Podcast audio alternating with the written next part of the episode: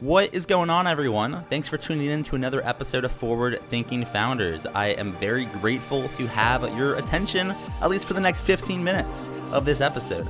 Forward Thinking Founders is a podcast where I interview pre seed and seed stage founders about their products, what they want to build into the world, and why. We dive into how they spend their time, what's their vision, what's the origin stories, all these things, so you can learn all about what's coming tomorrow. Because these companies haven't hit critical scale yet, most of them haven't hit product market fit.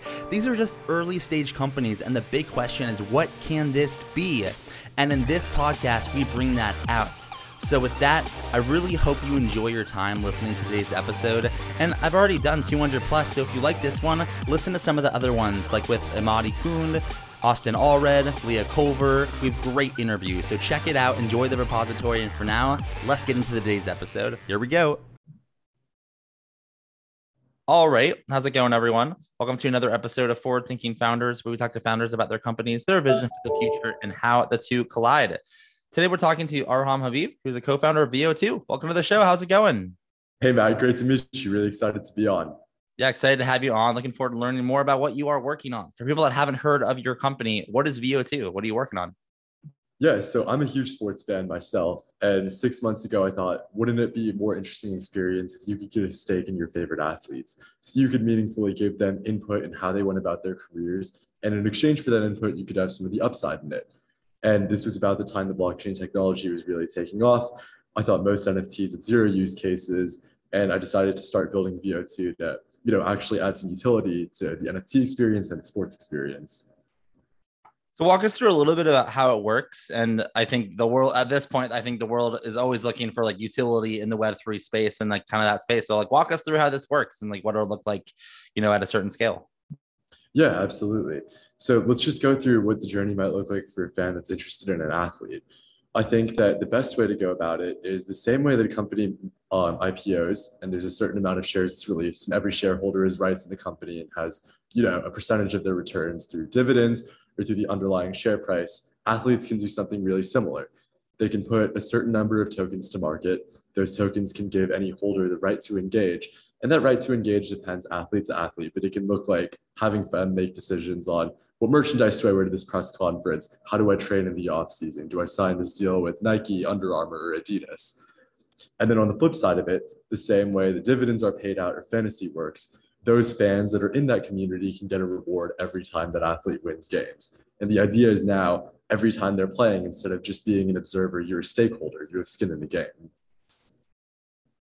And like walk me through a little bit about kind of the like the origin story here. Like it's a super interesting idea. I mean, I myself love sports. I got season tickets for the Phoenix Suns this upcoming year, which I'm super stoked on.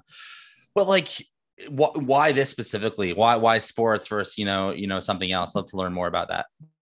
Yeah, so my story my story took some twists and turns, but uh, before I did this, I was studying at the Wharton School at the University of Pennsylvania, and I actually thought I was going to be a quant trader until I figured out what quant traders actually do. And um, there's something about markets that always intrigued me. I think a lot of very successful startups make markets of something. And even though there's marketplaces for other classes of creators, like I see Substack as a marketplace that connects, you know, fans of writing to writers, or Masterclass that connects experts to people that want to learn something. There was really no marketplace for athletes, um, especially when it came to engaging with fans. And so I wanted to take some of the same principles that would have been applied to making a market to letting fans better engage with athletes because I really did feel like they were the most underrepresented class of creators. You watch them on the screen, you get really excited about their game, but you can't do that much with them beyond that. Totally. Yeah, I'm, I completely, uh, completely agree. I think it's a really exciting idea. And like, I'm kind of wondering how you think about it in it, you know, in the future. I mean, if you were to look out into the future, 5, 10, 15 years, like what, what could this look like? Or in other words, like what's your big vision here? And like, what's your, what direction are you rowing in with, with VO2? Yeah, I think looking, looking forward in the market's always interesting, but there's really two forces I see at play.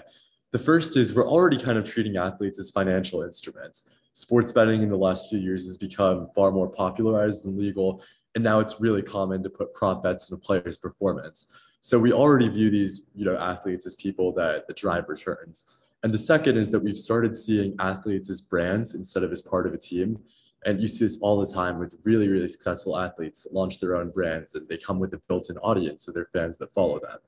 So if we could zoom out five years in the future, I think the fan experience will look like those same fans that want to invest in athletes having a say in their careers, helping them make decisions, literally helping them on the day by day of, of how they train and being involved in that journey. And that way, it's so, so much more exciting when you see that athlete in the big field, you see them winning, and you can say, I was a part of this journey. You know, I was a part of making that touchdown celebration or whatever. We already started to see, I think, just the beginning of this with startups like fan controlled football, which literally, you know, let fans make the league, draft the players, call the plays. I think that's where it's headed.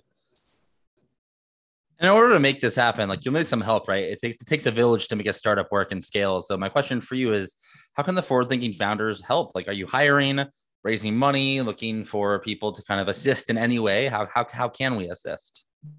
Yeah, that's a great question. So we're always, I think this is universal for any startup team. We're always looking for talent and we're planning a raise at the beginning of Q4. But before then, we actually have one of our first athlete tokens going to market, Tony Ferguson, on July 1st. He's um, the former UFC lightweight champion, and he's an athlete that's always prioritized fan engagement and now is coaching a season of The Ultimate Fighter. So getting fans involved is really critical to the success of that. So if you're interested in the blockchain sports space, I'm always free on to, to meet. If you're interested in Tony Ferguson or the MMA, check out our product and stay tuned for a raise in a few months. And then for my last question, if someone wanted to learn more or stay tuned or just kind of like follow along, how, how can someone do that? Like do you have website, social media, email address, like, you know, anything like that? Yeah, the best place to stay involved is our website. That's just www.vo2.fans. And you can follow our Instagram and Twitter handles, both of which are vo2 underscore fans. And that way, every time an athlete goes to market or there's a change in how our marketplace is, is constructed that might be exciting, you know, you'll be the first to know. And I really do think that this is the forefront of how fans will interact with athletes in the future. So I'm really excited to, to build this out over the next few years. Cool. Thank you so much for coming on to the podcast. I really appreciate it. Yeah, thank you, Matt. I think this is an awesome podcast and it's really a privilege to be here.